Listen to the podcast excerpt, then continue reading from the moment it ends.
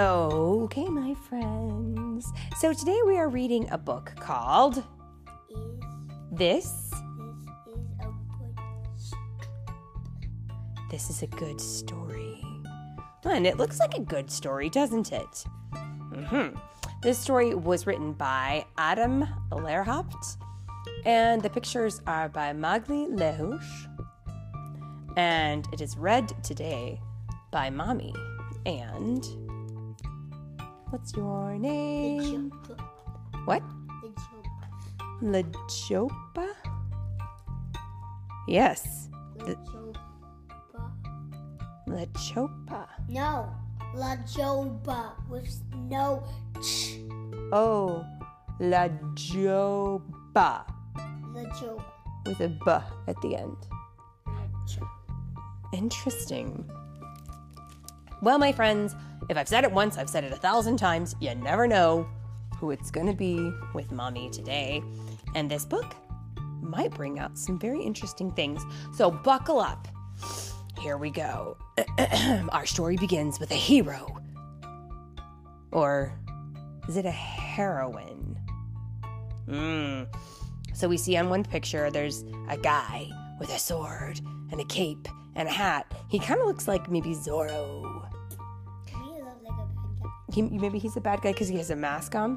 What about the man in black from The Princess Bride? He wears a mask, but is he a bad guy? Yeah. Or and then on the other page we see a a lady with a cape and a mask, and she's got a sword. But she also has a high ponytail with blonde hair curling out of it. Hmm. Well, which one do you think it's about? Let's keep going. Both. Yes, that works. Both. Let's try that again. Our story begins with a hero and heroine. And they live in a good town filled with good people called our setting. Hmm That's a great term. Whenever you're telling a story, you have to have a setting, which means that is the space where the story can begin. Now, as with any good story, ours has a conflict, which is a problem that needs fixing. And it's a good thing, too, because without a conflict, there would be no plot. Our story would go nowhere, like it is right now.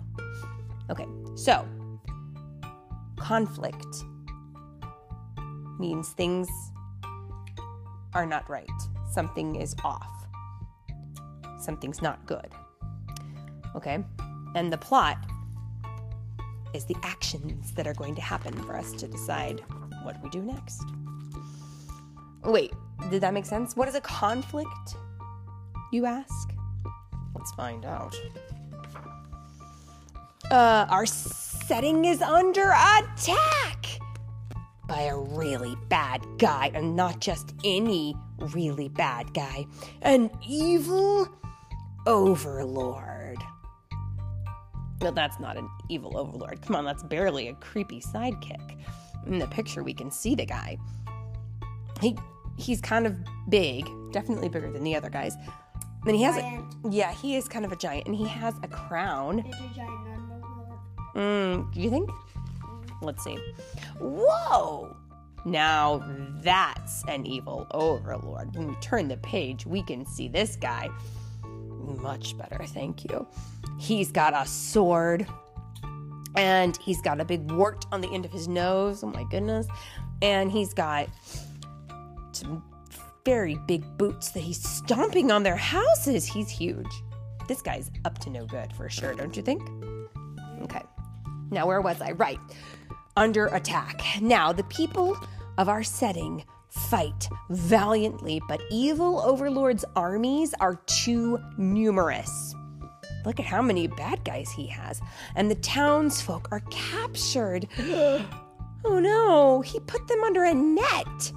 Look at all those people and their pets squished under a net. This is awful.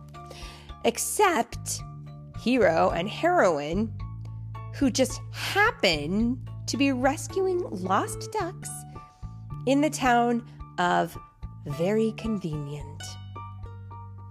Mm, what a nice name for a town. I'm from London. I'm from New York. I'm from very convenient. Now we return to find our setting empty. Library is dark. The candy store is closed. this is devastating. And in the picture, we see there's the knight, or the hero and the heroine, and their mouths are just dropped open. They are shocked. They are appalled. They are aghast. Those are big words, but they all mean that they are very upset and surprised. Luckily for the captured townsfolk, hero and heroine are people of action. See, look at them. Immediately they get to work to start picking things up. But wait, seriously, what kind of action is that? This is a dramatic point in the plot. Our conflict is building. The action here will determine the course of the rest of the story. Try again. They can't just start cleaning up the mess. What do they need to do? That's right.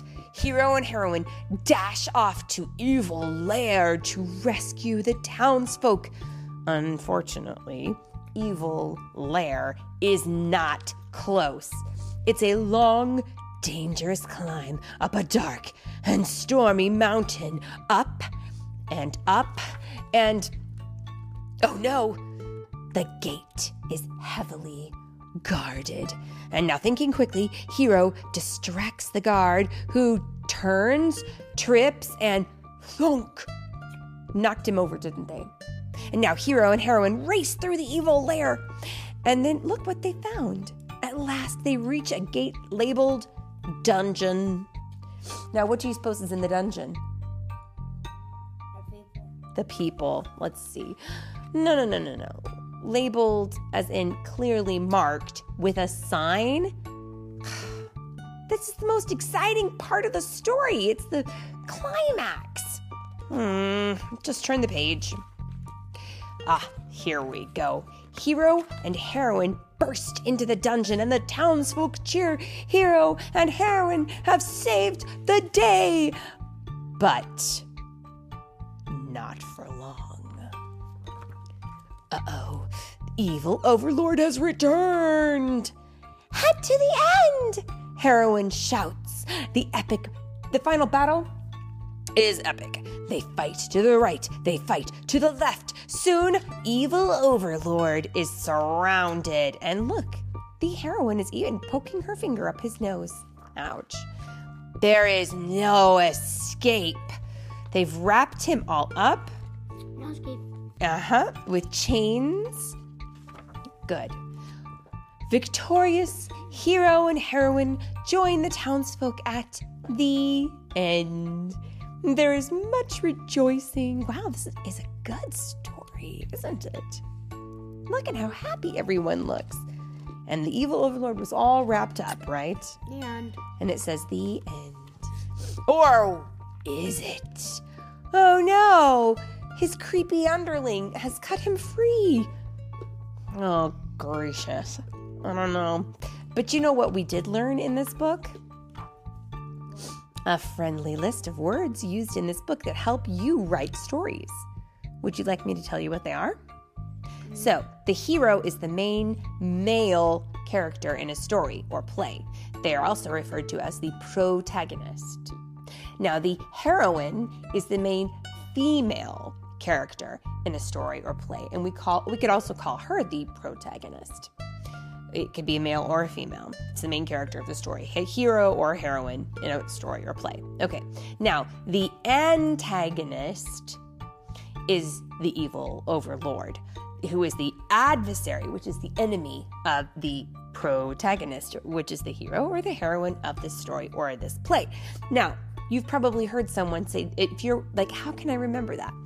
You can you can remember. Have you ever heard someone say, "Don't antagonize this person"? That means don't get them to react to, to you, right? Don't get them to turn on you and be mean to you. Okay, that's your antagonist, the person who does the antagonizing. Okay, now the setting, if you're writing your own story or play, You have to say, this is the setting, which is a location or time in which the action of a story or a scene takes place. Now, what do we have in every story? Conflict, which is a controversy or a struggle between differing principles or interests, okay? Which is part of the plot, the main events in a story or a play. And last but not least, that word climax, which is a intense moment or a decisive moment that provides a turning point for the plot. And if you have all of those things in your book, you will have a very happy ending. And I highly recommend that we sit down and write our own stories. This book gave us some really, really great information about how we can do that. So, what do you say? Now's the time for us to write our own stories? I agree. Let's do it. And that, my friends, is the end.